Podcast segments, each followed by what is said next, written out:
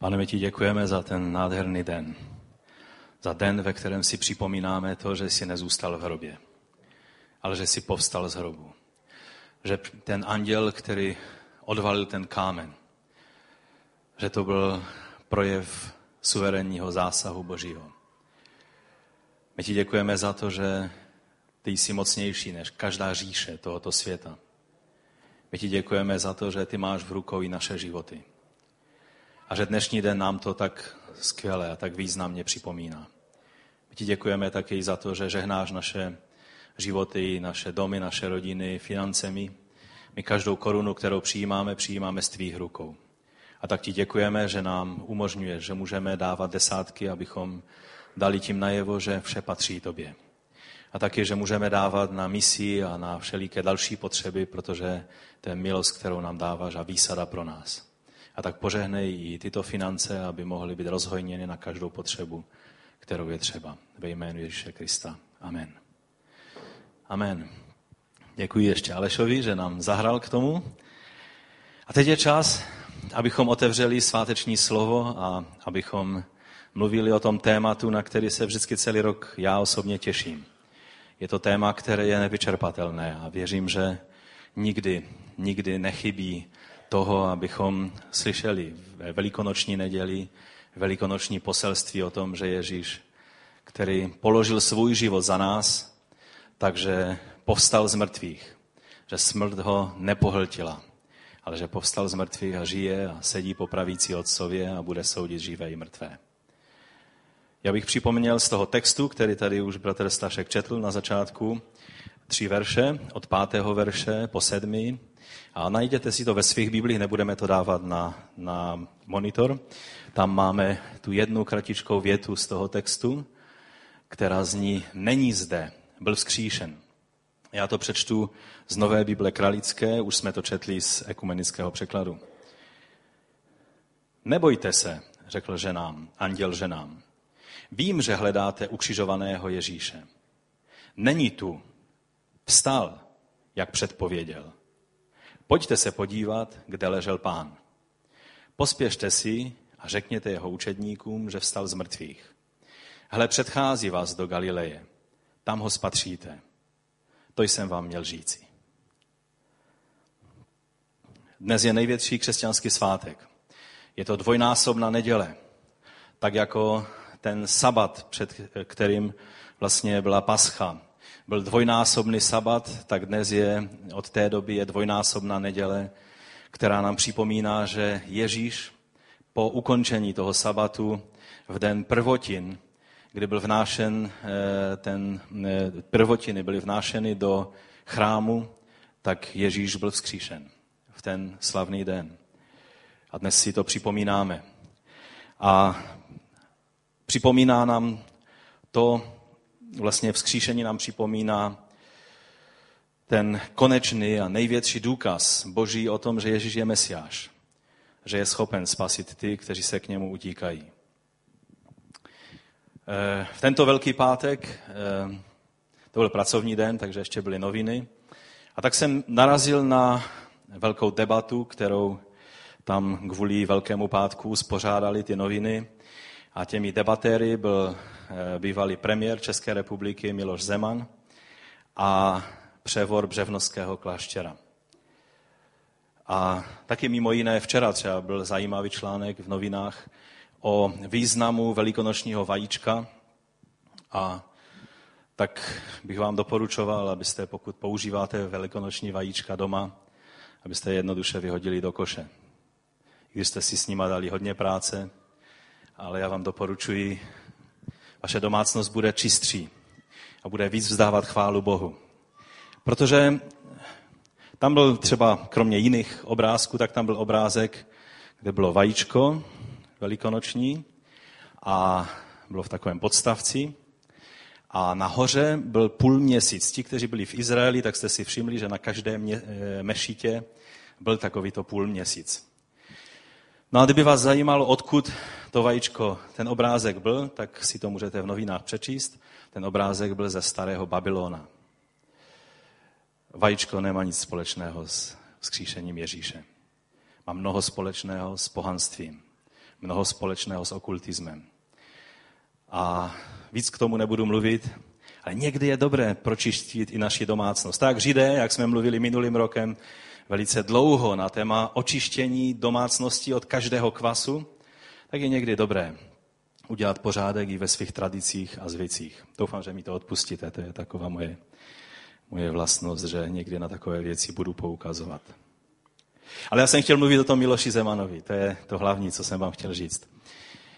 Velice se zájmem jsem přečetl tu debatu a Miloš Zeman mě nepřekvapil. On je, jak si sám říká, tolerantní ateista.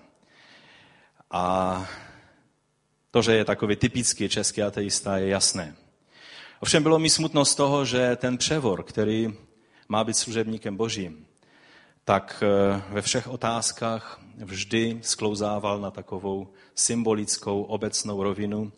Dokonce ve věci vzkříšení nepřipustil nadpřirozenou možnost vzkříšení, ale vlastně navazoval na vzkříšení života v přírodě každé jaro. A to je pohanství. Takhle se připomíná každý pohanský jarní svátek. A Velikonoce nejsou jarní svátek. Nejsou připomenutím toho, že život se budí po zimě. Ale jsou připomenutím toho, že náš Pán byl vzkříšen. Ať by se to stalo na podzim, v zimě, nebo stalo se to o židovském Pesachu, který je na jaro, ale který nepřipomíná jaro, ale připomíná to, když lid izraelský byl vysvobozen z egyptského otroctví.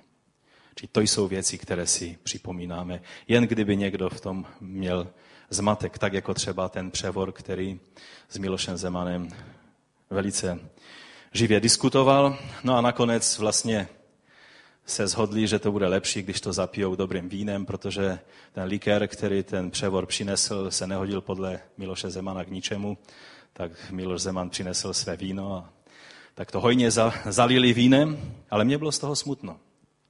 Ne kvůli toho vína, ale kvůli těm odpovědím, které ukazovaly na to, že stále víc a víc pravda o vzkříšení je zašmodrchána a pohanství se dere všemi proudy nahoru.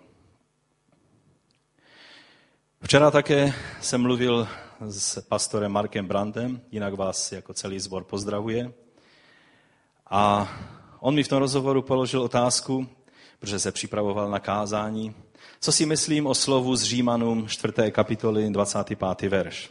Tam je napsáno takto.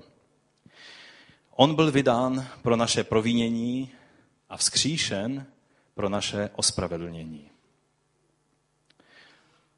Víte, četl jsem Nový zákon už desítky, možná víckrát, ale takového odlišení mezi vlastně položením Ježíšova života na kříži a vzkříšením pro naše ospravedlnění, tak výrazně jsem si toho nikdy nevšimnul. A taky mě to zaujalo, nejenom bratra Marka. Víte, my bereme, že vzkříšení je především vrcholným důkazem toho, že Ježíšova prohlášení, která hlásal, když byl tady na této zemi, že Bůh je potvrdil, že jsou pravdivá. Ale tento verš ukazuje, že vzkříšení znamená ještě cosi víc. Také další verš, který bychom si mohli přečíst z 1. Korinské, z 15. kapitoly, který mluví o tom, že jestliže nebyl vzkříšen Kristus, že vaše víra je marná. Ještě jste ve svých hříších. Víte, ten verš nám ukazuje, že Ježíš mohl zemřít dokonce na kříži. A pokud by nebyl vzkříšen, tak my bychom stále ještě byli ve svých hříších. Je to správný závěr z toho slova? On tam nepolemizuje o jeho smrti na kříži. Pavel polemizuje s korinskými křesťany o tom, že oni pochybovali o vzkříšení. A on říká, pokud by Kristus nebyl vzkříšen, i když by zemřel na kříži a byl položen do hrobu a zůstal tam, pak ještě stále byste byli ve svých hříších, až vaše víra by byla marná. To je velice radikální slovo. Tyto dvě a jiná místa nám ukazují tudíž, že vzkříšení je nejen jak jsem mu řekl, vrcholné potvrzení toho, že Ježíš je Mesiáš a Boží syn, ale že je přímo i nástrojem našeho ospravedlnění. Vzkříšení není jenom znamením, ale je i nástrojem, který Bůh použil k tomu, aby Ježíš jako prvotina, když povstal, jako prvorozený ze vzkříšení, aby otevřel možnost věčného života ve vzkříšení i nám. A to je veliká věc. Proto dneska máme svátek, proto dneska máme dvojnásobnou neděli, proto je co oslavovat. A má smysl o tom všem mluvit. Že se nejedná jenom o symbolické naplnění, ale že se jedná o historický fakt, který se musel stát. Pokud se nestal, pak všechny symboly ukazující na nový život jsou k ničemu. Amen. Z toho našeho dnešního textu, který jsem už četl, tak bych chtěl ještě více zdůraznit ten 6. verš. A tady je řečeno, není tu, čtu to podle Nové Bible Kralické. Jinak Novou Bibli Kralickou si už můžete koupit. Je už celá, vyšla a teď vlastně o Velikonocích můžete si ji objednat. Pokud se domluví více lidí ze sboru a objedná se jich, myslím, 10 kusů, tak dalších 10 dostaneme zdarma. Nějak takové systémy tam fungují, takže by bylo by dobré se o to zajímat. A kdo jste čekali na tento překlad Bible, tak je k dispozici. Podle tohoto překladu ta věta zní takto. Není tu. Vstal, jak předpověděl. Pojďte se podívat, kde ležel Pán. První kratička věta, nebo první dvě slova jsou není tu. A na tyto slova bych se nejdříve chtěl za prvé zaměřit. Není tu. Je to velice krátké konstatování. U Lukáše je doplněno velmi důležitou otázkou andělů, takovou tou známou větou, a už jsme o ní taky mluvili před několika lety. Proč hledáte živého mezi mrtvými? Je to 5. verš 24. kapitoly. Proč hledáte živého mezi mrtvými? Není tu. Vy ho tady hledáte, ale on tady není. Co bylo důvodem, proč šly ženy k hrobu? Tady ten obrázek je, ti, kteří tady byli na Velký pátek, tak si jistě vzpomenou, že je to obrázek z toho filmu, který jsme tady promítali v pátek a bylo to skvělé. Každý, kdo jste tady nebyli, tak můžete jen litovat, protože je to dobré, i když je to starší film, tak si to připomenout. Tento obrázek, jak ženy jdou k hrobu, tak nám ukazuje, že vlastně oni byli první, které přiběhli k hrobu. Oni tam byli, i když se hrob zavíral a když byl zapečetěn. Co bylo důvodem toho, proč šly ženy k hrobu? Tak zaprvé, protože nevěděli, že Ježíš je živý. Vzkříšení vždy předchází naše vědění. Vždy vzkříšený Bůh je dál, než je naše poznání. Lidé vždy budou hledat řešení všech možných situací v těch mrtvých pozemských věcech tohoto světa. Taky i v mrtvém náboženství tohoto světa. Ale vzkříšený Pán v těch věcech není. Za druhé, protože je nenapadlo, že by mohl být jiný než všichni ostatní velikáni dějin, králové, náboženští, vůdcové, proroci. Velcí, významní a mocní mužové přicházeli a odcházeli a tak se to děje až dodnes. Ježíš však byl jiný. Neodešel jen tak, jako ostatní. Jím tak nějak stále nedocházelo, že Ježíš skutečně je pánem života a smrti. Mnohokrát se jim zjevil, když chodil po této zemi ve své moci. Ale přesto stále nějak jim to unikalo. Za třetí, šli k hrobu, protože to bylo logickým pokračováním toho, čeho byli svědky z nedávné minulosti. Víte, člověk nerád vybočuje z kurzu, nerád mění názor. Když jsme na něco zvykli rádi, tak nějak v té každodennosti pokračujeme. Oni si prostě mysleli, že věci budou pokračovat tak, jak je před sabatem nechali.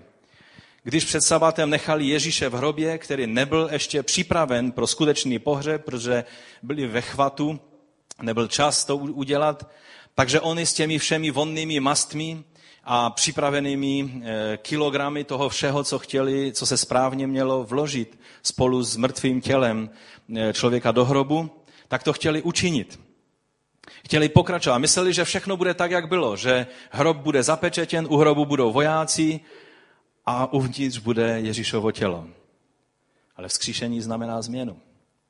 Znamená narušení téhle rutiny. Pokud náš život probíhá jen v téhle rutině předvídatelnosti, kdy vše se děje tak, jak se vždy dělo a nikdy není žádná změna, všechno probíhá podle takového toho, těch zvyklostí, jak jsme zvykli žít, tak se musíme připravit na to, že pokud přijímáme Ježíše jako živého, vzkříšeného Pána, budou se věci měnit. Duch svatý nás soustavně bude vyvádět z naší náboženské rutiny. Amen?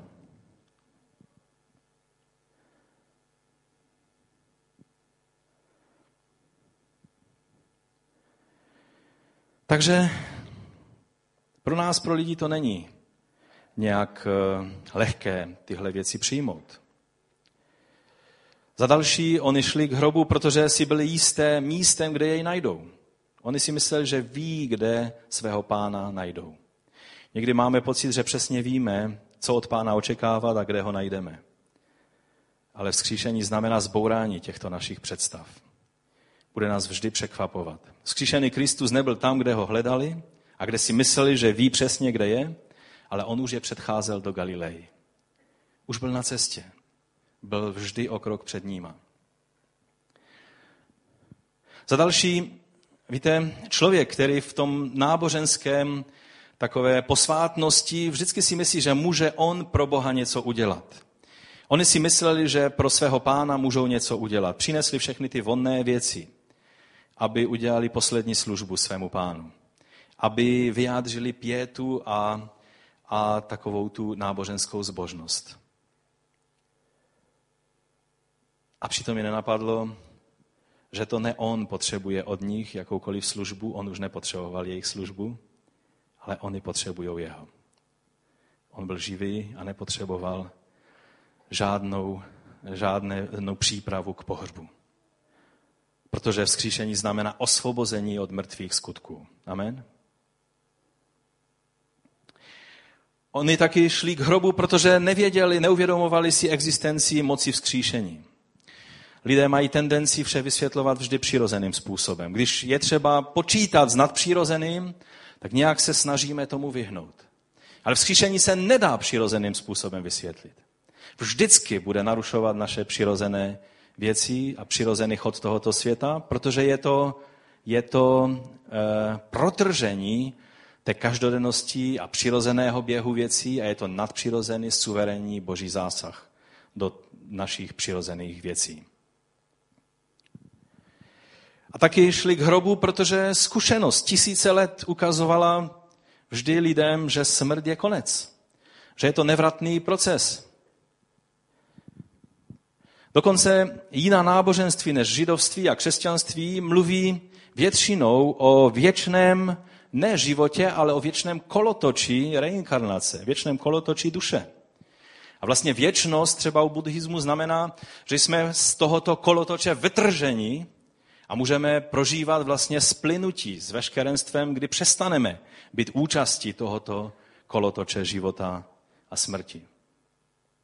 Bible nám ukazuje něco jiného a vzkříšení potvrzuje to, že smrt není konec, ale je předěl v našem životě.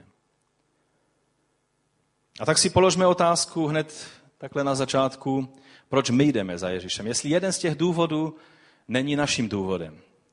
Že přicházíme k Ježíši taky jako k někomu, o kterém přesně víme, kde bude, kde jsme ho položili, tam, že si ho najdeme a on nás pak překvapí tím, že on je Pán, který je tam, kde je, vane svým duchem, jak chce, koná věci, které chce a vždy nás bude překvapovat.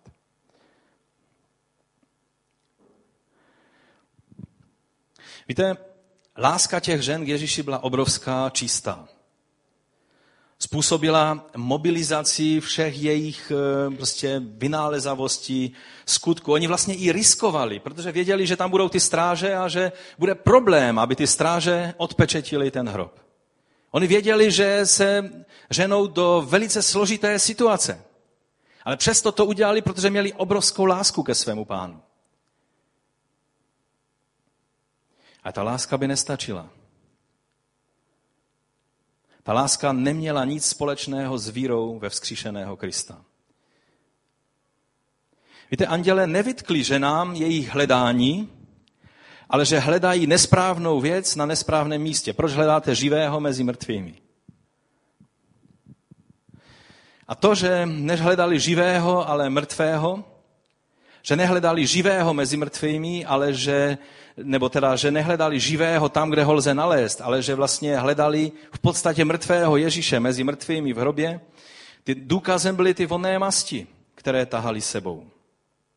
Byly z jedné strany důkazem jejich velikého náboženského úsilí a obrovské lásky k Ježíši, ale na druhé straně byly taky důkazem čeho? Důkazem toho, že nevěřili ve vzkříšení. To, co jim Ježíš říkal, tak tím, že tahali, to bylo asi 34 kilo mastí. To je hodně. Když tahali ty všechny mastí a vonné věci sebou, tak to byl taky němý důkaz toho, že nevěřili ve vzkříšení. Někdy naše skutky, které děláme pro Boha, jsou velikou obětí a mnozí lidé můžou přikyvat a říkat, to je obětavý člověk. A ty skutky nemusí mít nic společného se skutečnou vírou. Jsou jenom výsledkem našeho náboženského snažení. Stále jsme ještě u mrtvého Ježíše. Vzkříšená moc vzkříšeného Krista v nás ještě nemůže působit. Není tu kratičká věta. To všechno, co jste připravili, si budete muset odnést zpátky nebo to tam v tom hrobě nechat. On tady není. Není tu. Když si všichni mysleli, že už je konec, že už mají pěkně Ježíše zavřeného v hrobě, že je zapečetěný, bezpečně hlídaný římskou stráží, říkali si tak a je to. Máme to pěkně pod kontrolou. Tohle byl jenom začátek. Učedníci byli zmateni a frustrovaní, chtěli se vrátit do svého původního života. Ďábel určitě jásal, myslel si, že mu to s Ježíšem pěkně hladce vyšlo a že už je má pěkně v suchu. Všichni démoni se určitě radovali a posílali si své ne velikonoční, ale pekelné gratulace a už se chystali na svět trápit bezmocné lidi. Židé si oddechli, protože ten, kdo se příliš dotýkal jejich svědomí, byl pryč, byl pěkně v hrobě. Farizeové viděli konec pohoršení z toho, že Ježíš svobodně jedl a pil z hříšníky a dával naději lidem, které oni měli v opovržení. Saduceové si oddechli, protože ten, kdo jim vyhrožoval zničením chrámu, a oni si velice zakládali na chrámu, byl pryč, takže chrám byl v bezpečí. Zéloté byli rádi, že mají svého Barabáše zpátky a ten Ježíš, který ne a ne zaútočit na Římany, je pryč a nebude balamotit lidem hlavu. Římský místodržitel Pilát si umyl ruce a byl rád, že si šplhnul ve své kariéře, jak dobře to všechno zvládnul a jak bude v Římě císařem pochválen, že zabránil další vzpouře. To se nekonalo. U císaře padnul v nemilost a nakonec spáchal sebevraždu. To říkají dějiny. Herodes si řekl, no alespoň to není tak trapné, že mě tak ponížil, když se se mnou odmítnul bavit. Mladý, bohatý, samospravedlivý člověk si možná taky oddechnul s úlevou a řekl si, že bylo dobré, že nedal na slova tohoto učitele, když se mu až příliš začal vrtat do svědomí. Svět jásal, protože byl vrácen starý pořádek a už jej nikdo nenarušoval. Ovšem malomocní a jiní, kteří byli uzdravení, jejich rodiny byly zaceleny Ježíšovým vyučováním, si možná říkali, tak to je konec. Všechno se vrátí zpátky. Ale my víme, že to nebyl konec, ale to byl začátek. Najednou vše bylo jinak, jednoduchým zázrakem vzkříšení. Nebylo to vítězství satanových hord, ale není tu. Hrob je prázdný znamená, že Ježíš nebyl zadržen smrti.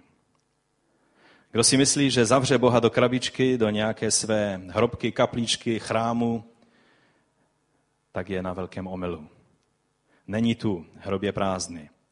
život přemohl a pohltil smrt. Písmo říká, toho, kdo strachem ze smrti vládnul, porazil svou smrtí a vzkříšením nad ním triumfoval. Druhé slovo, kterého je dobré si všimnout, za druhé, je napsáno v tomto překladu slovo vstal. Myslím si, že to není šťastný překlad, i když se mně líbí překlad, teď se to jmenuje Bible 21. století, ale není to úplně, myslím si, přesný překlad. Přesnější by bylo sice kostrbaté slovo, ale znělo by něco jako byl povstán, protože tam je pasivum. Ježíš v tom byl pasivní, ale byl vzkříšen Bohem k životu. Ekumenická Bible má, že byl vzkříšen. A to je, myslím si, přesnější překlad toho slova. Důvod toho, proč Ježíš nebyl mezi mrtvými v hrobě, proč ho nemáme mezi mrtvými hledat, byl, že ho Bůh vzkřísil. Ježíše nelze srovnávat se žádným jiným náboženským vůdcem. Každý, kdo říká, že jsou různá náboženství, jako jsou různé cesty do stejného cíle a v Římě se říká, že každá cesta vede do Říma, v Jeruzalémě jsme slyšeli jinou verzi, že každá cesta vede do Jeruzaléma, ale já vám musím říct, že k Bohu vede jen jedna cesta. Není každé náboženství obdobné. Není to jiná, ale stejně možná cesta k Bohu. Když se podíváme na Mohameda, tak zemřel. A nikdy nemluvil proroctví o tom, co se stane po jeho smrti. On vlastně s proroctvími byl velice skoupý. Taky Buddha a další, mohli bychom nalézt jejich hroby. Mrtví v hrobech jsou prostě smrtelníci jako ty a já. A Ježíš není obyčejný smrtelník, ale je pán života a smrti. A v tom je ten zásadní rozdíl. Ženy hledaly mrtvého pána, kterému chtěli sloužit náboženskou úctou a tradicí, ale Ježíš už v té době byl plný života, dávající život, pomáhající a nepotřebující pomoci. Jsou různé teorie a v dnešním světě vždy, každý rok v novinách se objevují ty různé spekulace, jak vysvětlit prázdný hrob.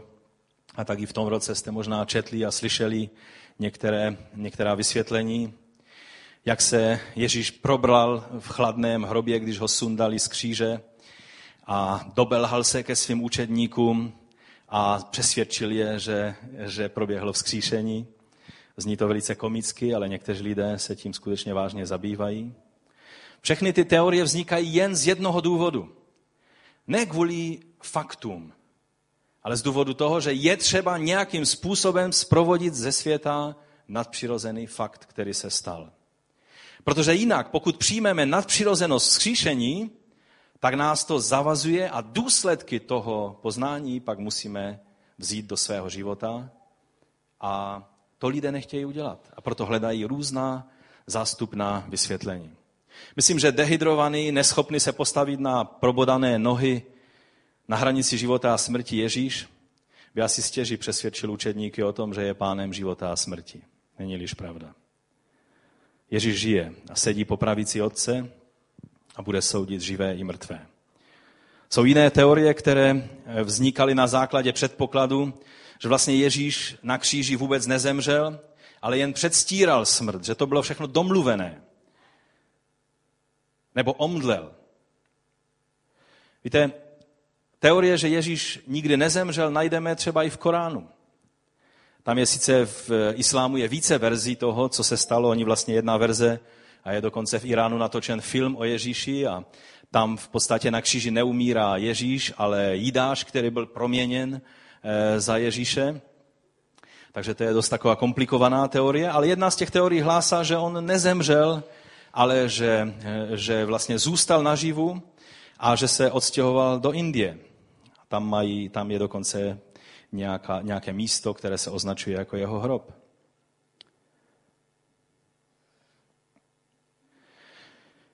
Když jsme byli v Jeruzalémě, ti, kteří byli v Izraeli, tak si na to jistě vzpomenou, tak jsme mezi jinými byli u zahradního hrobu a u té skály, která vypadá jako lebka. Není to sice to pravé místo, kde se to stalo, z největší pravděpodobnosti to není to místo, je to spíše místo, kde byl náš bratr Štěpán ukamenován, protože to bylo místo kamenování. Ale tam nám vyprávěl ten průvodce podle nejnovějších poznatků, jak vypadalo ukřižování tehdy v prvním století. A vlastně na tom kříži byl ten odsouzenec roztažen, co nejvíce mu byly ruce roztaženy dvěma vojáky a byl přibit k té příčné kládě. A pak to bylo pověšené na stromě nebo na nějaké jiné kládě. A pak mu byly nohy překroucené tímto způsobem, kotníky byly dány k sobě a skrze kotníky byly jeho nohy přibité ke kříži. Je to ten nejstrašnější způsob a zasahuje to ty nejcitlivější nervy, jak tady v rukou, tak i tam v kotnících. Bylo to vlastně ještě horší než ta klasická představa, že jeho nohy byly takhle přibité, protože v tom překroucení bylo ještě horší pro toho vězně dýchat a jediný způsob, jak se mohl nadýchnout anebo říct něco, tak se musel vlastně na těch probodených kotnících pozvednout. Bylo to strašné a pokud to neudělali tomu člověku, tak někdy byl ukřižován i 2 i 3 dny, tak až vysílením zemřel, když byl jenom přivázan ke kříži. Ale když byl přibít tímto způsobem, pak většinou smrt přicházela mnohem rychleji. Ježíš byl přibít, protože tam byla potřeba, aby zemřeli ti vězni co nejrychleji, protože se blížil sabat. Že to bylo tak kruté, že jakákoliv záchrana po tom, co by člověk byl stažen z kříže, neexistovala, dokazuje i třeba Josefus Flavius. On jako spolupracovník ze Římany, tak najednou objevil, že Římané křižovali spoustu lidí při tom, když bylo povstání v Jeruzalémě proti Římu, tak najednou našel některé své přátele, kteří byli ukřižováni. A tak prosil římské důstojníky, aby je sundali z kříže. A oni je po krátké době sundali z kříže a pozvali římské lékaře, ty nejlepší, aby jim pomohli a zachránili je, ale ani jednoho se nedalo zachránit. Už zemřeli i přes tu záchranu. Ale i když bychom o těchto věcech nevěděli, tak vlastně to, že ten voják, když přišel, byl to profesionál vlastně voják, který když přišel a měl příkaz přerazit nohy, dělali to takovým velice škaredým kladivem, kterým přerazili nohy těm vězňům, aby se nemohli nadzvedávat na nohou a tudíž došlo velice rychle ke skonání toho vězně. Když přišli k Ježíši, tak zjistili, že už není třeba. On krátce předtím odevzdal svého ducha do rukou nebeského Otce. A ten voják, aby se ujistil, že je mrtvý, tak mu probodnul bok. A jak je psáno, že vyšla voda a krev, tak vlastně lékaři vysvětlují tuto věc, že to je vlastně jasný důkaz toho, že Ježíš byl v té chvíli už po smrti. Ano, Ježíš nezemřel jenom zdánlivě, neomdlel jenom na kříži, aby se pak v chladném hrobě zpamatoval. Ale tím nejkrutějším možným způsobem zemřel a zemřel za tebe i za mě. Další slovo, na které chci upozornit v tom našem textu, je za třetí, jak předpověděl. Není zde, byl vzkříšen, jak předpověděl. Biblický učenec Wilbur Smith říká ve svých spisech, že to, že Ježíš předpovídal svoji nejenom smrt, ale především to, že co se 3 dny po jeho smrti, nebo na 3. den po jeho smrti stane, je obrovským důkazem toho, že přesně věděl, kým je a co se bude dít. Že to nebylo nějaké hádání. Víte, můžete hádat a nějaké předpoklady říkat, co se stane za vašeho života, protože ještě můžete svým životem nějakým způsobem ty věci a to dění ovlivnit. Ale říct, co se stane 3 dny po vaší smrti, nemůžete. Protože už to nemáte v rukou, jste pryč. Ježíš byl absolutně jistý tím, že nezůstane v hrobě. A předpověděl to mnohokrát. Například Matouš 12:40 říká, jako byl Jonáš 3 dny a 3 noci v útrobách velryby, tak bude syn člověka 3 dny a 3 noci v srdci země. Matouš 16:21-23 říká, od té doby začal Ježíš oznamovat svým učedníkům, že musí jít do Jeruzaléma, mnoho vytrpět od starších, vrchních kněží a znalců písma a být zabít a 3. dne vstát z mrtvých. Petr ho, jak víme, to bylo potom, co Petr řekl nádherné vyznání a ti, kteří byli v Izraeli, tak si vzpomenou na místo u Cezareje Filipovi. Tam, kde byly chrámy jak řeckým bohům, tak i římskému císaři Augustusovi. A tam Ježíš na pozadí řeky Jordán, která vytéká spod hory Hermon a těch chrámů, které tam byly, bylo to takové místo poutní, na které tehdy lidé chodili. A tam na tom místě Ježíš položil otázku, za koho mě lidé mají. A pak tam Petr vydal nádherné prohlášení, že on je Mesiáš, syn Boha živého. Ale potom, když Ježíš začal vysvětlovat to, co jsem teď četl, že mnoho bude muset vytrpět a pak bude zabít a 3. dne vstane z mrtvých, Petr, tady je napsáno, ho vzal stranou a začal ho kárat. Bůh tě chraň, pane, to se ti nesmí stát. On se ale odvrátil a řekl Petrovi, odejdi ode mě, satane, svádíš mě, protože nemyslíš na boží věci, ale na lidské. Víte, Ježíši zaléžel na tom. Potom, co ho izraelský národ odmítnul jako mesiáše, vůdcové ho odmítli jako mesiáše. A mesiánský věk byl odsunut až do budoucna, které je ještě i před námi. Tak to znamení, které mělo být dáno jak izraelskému národu, tak každému člověku, bylo, že měl trpět a být vzkříšen. A Petr jakoby to o tom vzkříšení neslyšel. On slyšel jenom o tom utrpení a chtěl Ježíši zabránit v tom, aby trpěl.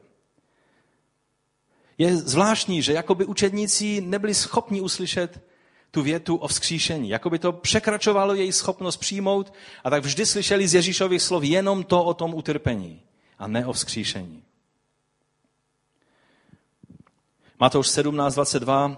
Ještě když se zdržovali v Galileji, Ježíš jim řekl, syn člověka bude vydán do lidských rukou. Zabijí ho, ale 3. dne bude vzkříšen. Učedníci z toho byli zdrceni. Zase, oni neslyšeli to, že bude vzkříšen. Oni slyšeli to, že bude vydán a že ho zabijí. Matouš 20:18. Hle, blížíme se k Jeruzalému. Tam bude syn člověka vydán vrchním kněžím a znalcům písma a ti ho odsoudí k smrti. Vydají ho pohanům, aby se mu vysmívali, zbičovali ho a ukřižovali. Ale 3. dne bude vzkříšen. Ježíš vždy zdůrazňoval na závěr, když je na to upozorňoval, a 3. dne bude vzkříšen. I starý zákon mluvil o vzkříšení Mesiáše, i když mnohem více zakrytým způsobem. Například Žalm 16:10 říká, neboť v moci podsvětí mě neponecháš. Nedopustíš, aby se tvůj věrný odstl v jámě. To je mesiánský 16. žalm. A pak tam je 4. věta, kterou anděl řekl ženám. Pojďte se podívat, kde ležel pán. Pojďte se podívat, kde ležel pán. Tento obrázek je z filmu podle evangelia Lukáše. U Matouše spíše se zdá, že ten anděl seděl na tom kameni a že ten kámen byl odvalen, že ležel. A ten anděl pozval ženy dovnitř, aby vstoupili do hrobu a podívali se, kde Ježíš ležel. Víte, ta věta pro mě, člověka, který není nějak, který lehce neuvěří každé zprávě, kterou slyším, ale potřebuju si ověřit věci a prozkoumat věci, jak se mají, tak ta věta je velice cenná. Anděl je vlastně povzbudil, aby se sami přesvědčili o tom, že hrob je prázdný. Anděl nechtěl, ať jenom vemou jeho slovo a jdou dál. Ale chtěl, aby šli a aby se podívali na vlastní oči, jak to je. A pro nás je to velice cenné, protože oni byli našimi vyslanci, které to udělali za nás. Že si ověřili lidským okem, že to místo bylo prázdné. Samozřejmě víme, že později i Petr a Jan přiběhli k hrobu. Jan jako mladší byl rychlejší u hrobu, Petr jako starší muž asi tam byl trošku později, ale pak je zvláštně tam zdůrazněno, že Jan se zastavil u vchodu a Petr vběhl dovnitř. Někdy se říká, že to bylo tou Petrovou povahou, že on do všeho vlítnul rovnýma nohama. Mně se zdá, že tam pouze Jan zdůrazňuje, je o Jánovi zdůrazněno, že on byl z kněžského rodu. Tak je napsáno, že byl přítelem velekněze. Takže on, jelikož byl z kněžské rodiny, tak on do hrobu nesměl vstoupit. A tam je taková jenom kratička zmínka právě o tom. Ale tady je velice nádherně ukázáno, že ty ženy byly pozvány dál. Víte, intelektuální hledání není proti Boží vůli. Někdy máme pocit, že být křesťany znamená odmítnout jakékoliv intelektuální uvažování. Svoji hlavu, svůj mozek, že musíme odložit, že ho nesmíme používat, protože jinak nám to stále bude vadit v naší víře. Někdy se víra staví jako schopnost, která nemá nic společného s rozumem. A tady vidíme, že víra musela stát na základech poznání, které šlo poznat jedině rozumem. Víra přesahovala rozum, ale nenahrazovala ho nebo nedávala ho stranou. Ješitní muži by asi namítli, že to nebyl dobrý nápad vyzvat ženy k tomu, aby byly prvními zkoumateli prázdného hrobu, protože tak se má za to, že ženy byly nevzdělané, nic neuměly, číst neuměly, psát neuměly, jenom kinder, kiche, kirche, takže to dokonce i dneska mnozí muži mají takový názor. O ženách říká se, že ženy v synagogách nesměly být v tom shromáždění. Když jste v Praze, v té Staronové synagoze, tak tam jsou takové světlíky, protože ty zdi jsou velice tlusté. Kdo jste tam byli, tak asi jste viděli taková malá okýnka. Já jsem se ptal té průvodkyně, na co byly ty okýnka. No tam byly ženy a skrze ty okýnka se dívali dovnitř, co se děje v synagoze. A tehdy já jsem si říkal, jak je to možné, když oni věří ve stejného Boha jako my, kde přišli na takový názor, že ženy mají být někde zavřené, jak nějaké muslimky v nějaké extra místnosti. Tento týden jsem dostal e-mail z jednoho institutu z Jeruzaléma, který velice se zabývá zkoumáním období židovství z období druhého chrámu, to znamená z období, kdy Ježíš chodil po této zemi. A v tom e-mailu bylo vlastně zvláštní výsledky zkoumání, které tento institut dělá na základě jak kumranských spisů, tak archeologických nálezů. A oni vlastně napsali to, že naše představa o tom, jaká role byla žen v prvním století, je zcela mylná. Že třeba v judaismu se říká, že musí být 10 mužů, kteří, když nejsou k dispozici, tak nemůže být založeno na synagoga nebo nemůže být shromáždění oficiální v synagoze. Oni tvrdí, že v prvním století to tak nebylo. Muselo být 10 věřících, ať to byli muži nebo ženy. Mě to překvapilo. Pak říkají, že vlastně ženy nebyly v odděleném prostoru. A dávají tam příklad synagogy na Masádě. Ti, kteří jste byli v Izraeli, tak jsme byli v té synagoze. Viděli jste tam nějakou místnost, nějaký kamrlík pro ženy? Byla to synagoga bez jakéhokoliv kamrlíku pro ženy. Taky ta synagoga v Nazaretu, když jsme byli, tak si vzpomeňte. Prostě jednoduše shromažďovací místnost, jako je tady tohle. A oni se domnívají, že ženy seděly se svými otci a muži. Nebyly někde oddělené. Takže spíš řecká kultura a jiné kultury, hlavně arabská, ty dělají tyhle rozdíly. A závěr těch učenců je, že to, že se to v synagogách začalo takhle praktikovat ve středověku, byl výsledek, to se začalo praktikovat od 6. a 7. století a že to byl vliv islámu. Takže já vám chci říct, že to, že ženy běžely k hrobu, bylo zcela v souladu s tím, jak věci probíhaly v prvním století. Ženy zas nebyly tak nevzdělané, protože když se účastnili života v synagoze, tak židovské ženy byly trošku odlišné od těch jiných kultur, kde žena byla skutečně jenom na jiné věci, než na to, aby poznávala Tóru.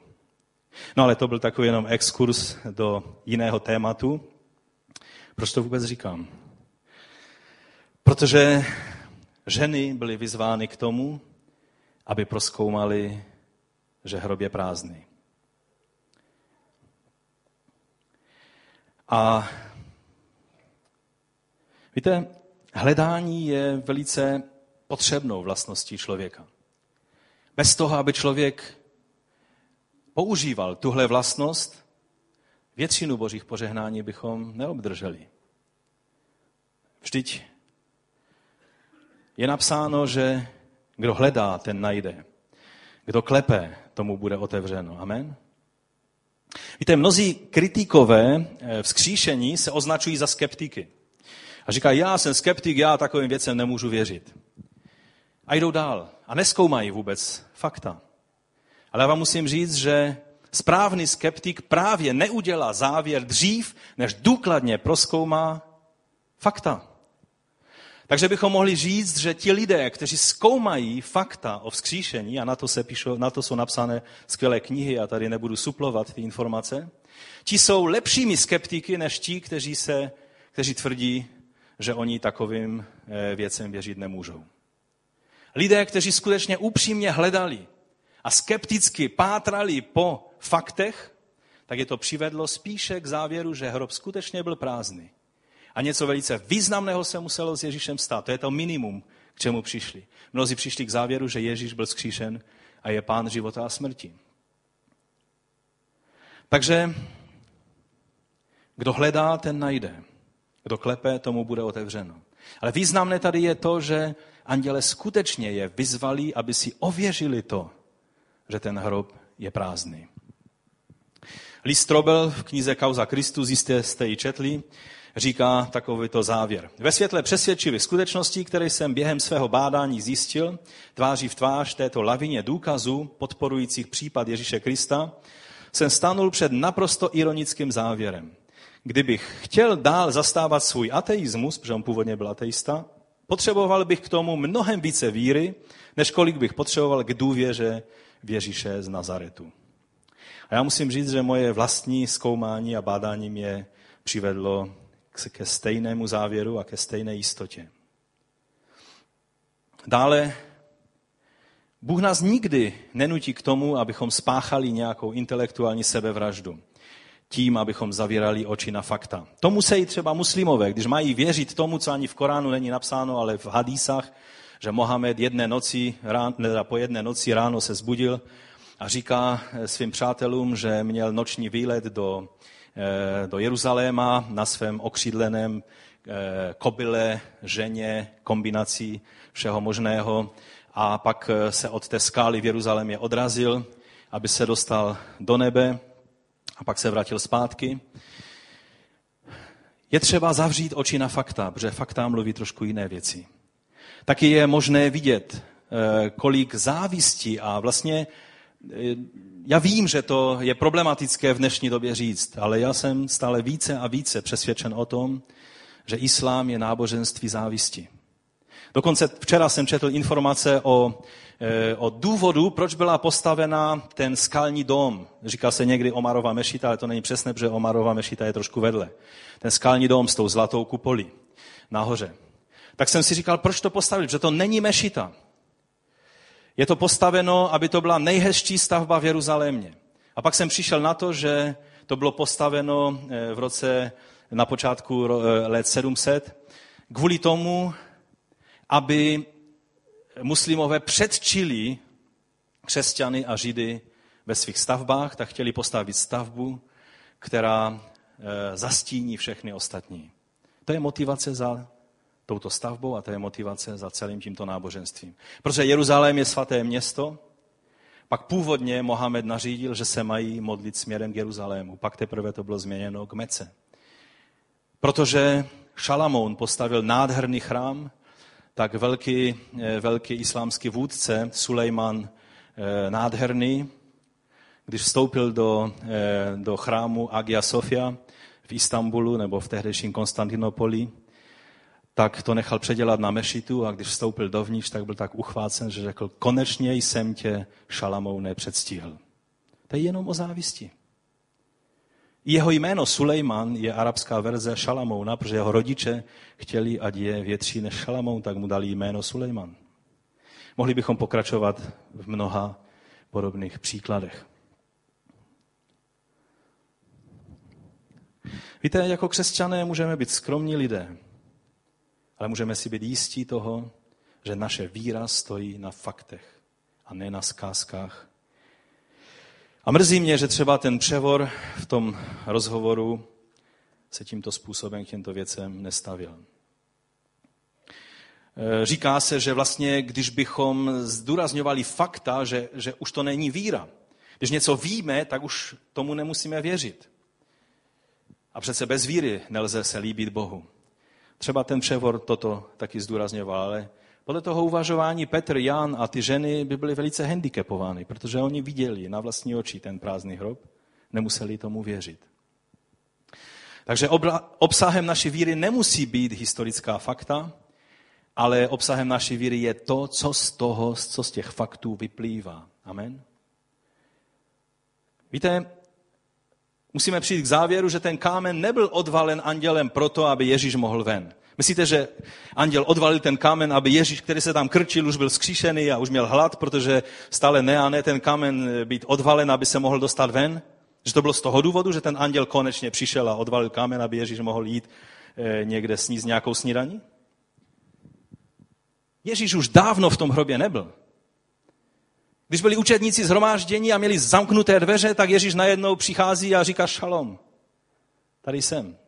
Nemuseli mu odemykat u dveří. Z toho hrobu taky vyšel, aniž by potřeboval odvalen kámen. Ten kámen nebyl odvalen proto, aby Ježíš mohl ven, ale proto, aby ženy mohly dovnitř. Bohu záleželo na tom, aby ženy viděly prázdný hrob. Bohu záleží na tom, aby si měl jistotu ve své víře, že Boží slovo je pravda, že to, co je napsáno v Božím slovu, se skutečně stalo. No a pak za páté, hned další věc, kterou anděl řekl, bylo: pospěšte si a řekněte o vzkříšení ostatním. Běžte za učedníky a řekněte jim o tom. Úkol, který dostali ženy, byl vlastně úplně stejný, který dostali apoštolové a který jsme dostali taky my. Jděte a řekněte ostatním o tom, že Ježíš byl vzkříšen. Hlavní náplň všech kázání ve skutcích apoštolských, když apoštole kázali, tak nikdy neopomenuli říct to, že Ježíš byl vydán hříšným lidem, byl zabít na kříži, ale třetího dne vstal z mrtvých. Vzkříšení dokonce na takovém místě, jako byly Atény, filozofické intelektuální centrum celé řecké říše. Dokonce tam tam Pavel mluvil o vzkříšení Ježíše Krista. Protože to je centrální zvěst, kterou máme nést. To byla první věc, první zpráva, ze kterou byli první lidé po vzkříšení posláni. Byly to ženy, sestry, můžete být povzbuzené. První evangelistky s dobrou zprávou, které šly s evangeliem, čili s dobrou zprávou o tom, že Ježíš nezůstal v hrobě, byly ženy. To byla nějaká Marie Magdalena z Magdaly. To nebyla žena se skutečně dobrou pověstí. A byly to další ženy. Pak to byl i Petr, Jan a další. Dohromady bylo víc než 500 lidí, kteří viděli Ježíše a stali se očitými svědky jeho vzkříšení. A tak, jak jeden učenec říká, nikde se nevedla polemika o tom, že někdo někde schoval tělo Kristovo, nebo že ani Římané nebyli schopni ukázat, tady ho máte, tady je to tělo, a oni tady vykládají, že byl vzkříšen. Ani Židé, ani křesťané, ani Římané nebyli schopni říct, tady je tělo Kristovo. Čili to je fakt historie, že Ježíš byl zkříšen a ženy byly prvními evangelistkami, které toto učedníkům hlásali. A k tomuto tématu se ještě někdy vrátíme v budoucnu, ale závěrem bych chtěl říct jednu velmi důležitou věc. Ženy nadšené, tam je napsáno s rozechvěním a s nesmírnou radostí, to je 8. verš, pospíchali od hrobu a běželi to oznámit jeho učedníkům. Ženy jsou víc emocionální než muži, takže oni byly nadšené a s rozechvěním. Úplně se nemohli dočkat, až doběhnou, já nevím, jestli kilometr nebo jak daleko to je do toho centra na Sionu, kde vlastně apoštole byli shromážděni za zamčenými dveřmi a oni běželi, ale pak se stala jedna velice důležitá věc. A to chci na závěr ukázat jako velmi důležitý fakt pro každého jednoho z nás. Co se stalo, než doběhli k apoštolům? Co se stalo ještě předtím, než přiběhli s tou zprávou k apoštolům? Setkali Ježíše. Potkali se s Ježíšem. A to je, jestli jste všechno zapomněli, nebo zapomenete u oběda to, co jsem říkal doposud, tu jednu věc si zapamatujme. Cestou se s nimi náhle setkal Ježíš. Je řečeno, že je předchází do Galileje. On byl na cestě do Galileje a přesto, jakoby v tom svém nadpřirozeném těle se zastavil a rychle se vrátil zpátky a zjevil se ženám. Přišel k ním. A nebyl to jeho duch, byl to Ježíš v těle, tak jak se pak učedníkům zjevil a ukázal jim své rány. A řekl jim, buďte zdraví. Žádný důmyslný pozdrav, prostě je pozdravil. Padli před ním na kolena, objímali mu nohy a kláněli se mu. A on říká, nebojte se. Předtím anděle říkali, vy se nebojte. Ti vojáci, ať se bojí, ti byli mrtví strachem. Tam to je napsáno, že byli jako mrtví, omdleli strachem. A ženám anděl řekl, vy se nebojte. Vy musíte vidět prázdný hrob a pak běžet k učedníkům. A Ježíš znovu, nebojte se, protože oni byli určitě velice vyděšené z toho, co viděli. Opakoval jim Ježíš. Jděte vyřídit mým bratrům, zase i Ježíš je posílá. Už nejenom anděl, ale Ježíš sám je posílá. Vyříďte mým bratrům, ať jdou do Galileje, tam mě spatří. Víte, když se ženy celé nadšené rozeběhly, aby tu zprávu ohlásili, muselo se ještě dříve něco stát. Museli se setkat se zmrtvých vstalým Ježíšem. A to nám ukazuje na závěr velice důležitou věc, že nestačí jen intelektuální a experimentální poznání. To je potřebné.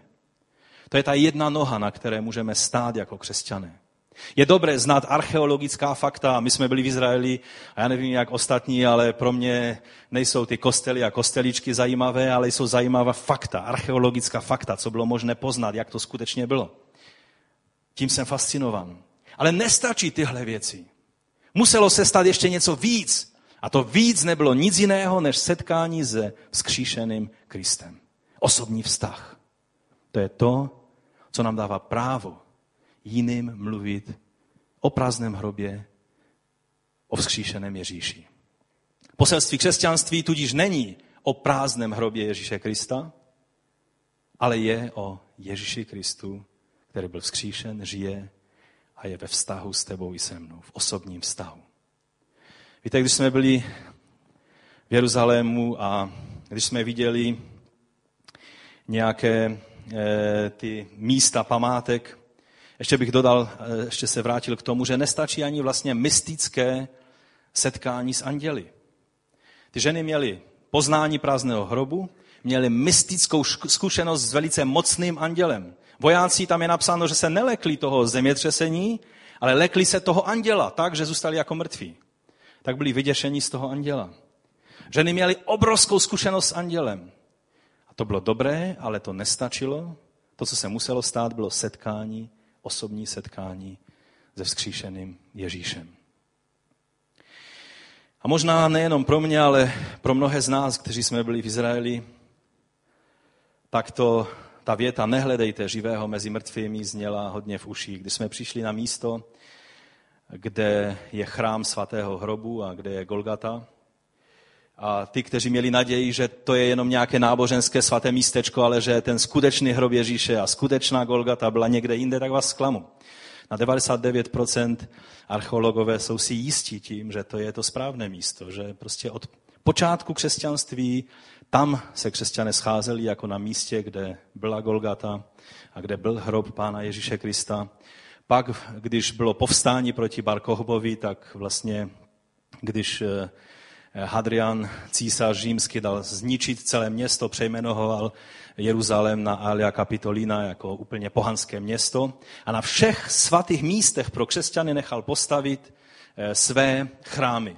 To znamená, na Chrámové hoře postavil chrám Jupiterovi a na místě, kde byl hrob Ježíše Krista, zasypal to celé a na vrchu nechal postavit chrám Venuši neboli Afroditě. A pak, když přišla vlastně matka císaře Konstantina v letech 300 něco, tak vlastně byli, a Eusebius byl očitým svědkem toho, jak vlastně odhrabali to zasypané místo a našli tam vlastně pozůstatky toho, kde se zhromažďovali křesťané na hrobě Ježíše. Čili je s velkou pravděpodobností, že to místo je to správné místo. A mnozí z nás, kteří jsme tam vstoupili, tak jsem viděl na tvářích některých bratří a sester, jak jsou z toho zděšení, co jsme tam našli. Já sám jsem měl celou dobu husí kůži, protože to je přemáhající. To je takový tlustý nános mrtvého náboženství, rozhádaných různých těch směrů starobylých křesťanských církví, katolické, ortodoxní, arménské a tak dále, že dokonce kalif Omar, když přišel do Jeruzaléma, tak vzal a řekl, že rozhodovat o zamykání a otevírání tohoto chrámu nebudou křesťané, ale dal klíče dvěma muslimským rodinám a řekl, že jedna bude odemykat a druhá bude držet ten klíč. Představte si, to se dodnes děje tímto způsobem. Potomci těch rodin každý den přijdou, jeden přinese klíč a potom jak té druhé rodiny zase ten klíč veme, zamkne, protože ti rozhádaní křesťané uvnitř toho chrámu by toho nebyli schopni. Oni se museli domluvit, občas se tam pobíjou, naposledy to bylo v listopadu minulého roku, kvůli nějakým prkotinám, ale někteří, kteří jste tam byli, tak jste si možná všimli toho žebříku nad tím vchodem. Všimli jste si? Ten žebřík už tam je víc jak 100 let. Že je důkazem toho, že je zachováváno status quo, že s ničím se nesmí hýbat, bez toho, aby se ty všechny strany domluvily. Je to velice žalostný obraz toho, kam se může náboženství dostat, které začalo živým vzkříšením našeho Pána Ježíše Krista. Když jsem se chtěl aspoň ze zvědavosti podívat na místo, kde je ten jeho hrob, tak vlastně nebyla šance. Když jsem viděl to všechno náboženství, tak jsem říkal, pojďme, jdeme pryč tady, otce, to nejde. A najednou jsem si ale uvědomil, a myslím si, že je to poselství od Ducha Svatého pro nás, že to je přesný obraz toho, kam se křesťanství dostalo. Tím, když se dívají na mrtvého Ježíše, když nedají prostor vzkříšenému Ježíši Kristu skrze Ducha Svatého ve svém středu. A tak si dejme takový závazek, že se nestaneme nikdy podobní tomu, jak tam to místo dopadlo. Ale že dáme vždy prostor vzkříšenému, živému Kristu. A tak vás chci vyzvat, abychom povstali k modlitbě. A abychom skutečně vzdali Pánu vděčnost v modlitbě za to, že On je Pán, který je vzkříšen. Že život s ním není mrtvé náboženství. Že nepotřebujeme nějaké status quo, abychom nesáhali jeden druhému na věci. Ale že naopak můžeme si sloužit skrze Ducha Svatého, moci vzkříšeného Krista, který řeší problémy, který se dotýká problémů, které prožíváme, protože on je živý, sedí po pravici Otcově a bude soudit živé i mrtvé při svém příchodu. Jeho příchod je brzký. A když přijde, tak to bude ten Pán, který ostřím meče svých úst zabije veškeré antikristovské systémy a nastolí svůj mesiánský systém na tomto světě. A já vám chci říct, jestli se na něco těším, tak je to přesně to. Přijde a usedne na trůně Davidově. Boží slovo se naplní úplně a v celistvosti. On je ten, který přinese spravedlnost na svět. Pokud vám už je špatně z té nespravedlnosti a z těch všech intrik a věcí, představte si, že to je podobné, jak tam v tom chrámu svatého hrobu. Takhle probíhá život, náboženský i světský v tomto světě. A když přijde Ježíš, s tímhle on nebude mít nic společného. On přinese život, spravedlnost a moc Ducha Svatého. Pane, my přicházíme k tobě a vyznáváme, že takového jsme tě poznali a s takovým Pánem chceme žít a chceme ti sloužit. Ty jsi živý Bůh. Ty jsi nezůstal v hrobě, ale jsi povstal z hrobu a ty jsi nechal ženy, aby rychle řekli tu zprávu učedníkům, protože ses chtěl s nima setkat. A ještě dřív, než přišli s tou zprávou, ty ses osobně s nima setkal. A pak ses setkal s učedníky, protože ty chceš být v osobním kontaktu s každým jedním z nás. A tak tě prosím, dej nám to prožít v této chvíli. S novou mocí, s novou skutečností. Ať můžeme být v tom živém vztahu s tebou.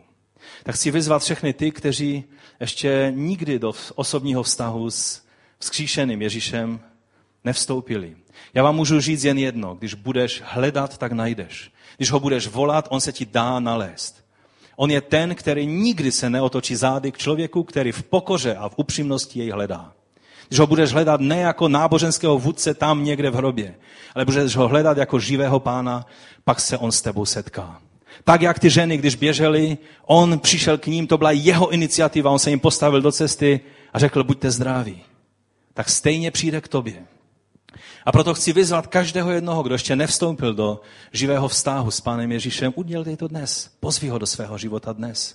Ať ty Velikonoce se stanou tvou velkou nocí poznání Ježíše Krista jako svého spasitele. On ti odpustí hříchy. On se stane tím, který bude mít ve své ruce tvůj život. On tě obdaří Duchem Svatým a mocí, abys mohl žít svatý život pro něj. A tak to je to, za co se modlíme. Pokud jsi žil pro Pána, ale potřebuješ obnovit svůj vztah s Pánem, pak to učiň dnes. Neodkládej to na zítra. Ale ať ta velikonoční neděle je skutečně vzkříšením nového života v tobě, božího života. A tak když budeme zpívat tuhle závěrečnou píseň, pojďme zavolat k Pánu v modlitbě. Pojďme mu říct, ti, kteří chceme obnovit vztah s Pánem, tak mu to řekněme. Ať on je ten, který v tom osobním vztahu udělá ten krok iniciativy, jak udělal vůči těm ženám. Ať ho můžeme čerstvým způsobem poznat. A pokud je to poprvé ve tvém životě, ať se tak stane dnes. Ať můžeš poznat svého Spasitele a Pána. Pane, já tě prosím, dej se poznat především těm, kteří tě ještě nepoznali. Ty sám dnes přijmi jejich volání a vstup do jejich života. Ty se jim ukáže jako vzkříšený Pán. My tě vyznáváme, Pane, že ty jsi ten, který si položil svůj život za nás. A proto máme možnost volat k tobě. Pokud by si neprolil svou krev, pak by naše volání bylo marné a zbytečné. A taky pokud bys nebyl vzkříšen, nebyli bychom ospravedlněni a ještě bychom byli ve svých hříších. Ale my tě vyznáváme jako vzkříšeného Pána. Prosím tě taky za ty, kteří už tě přijali kdysi, ale potřebují obnovit svůj vztah s tebou. Pane, ty sám se ujmi iniciativy skrze Ducha Svatého. Ty sám se jim postav do cesty. Ty sám vstup do jejich života. Dej se jim poznat čerstvým způsobem, novým způsobem, Pane. Ať můžou vědět, že ty jsi živý Pán.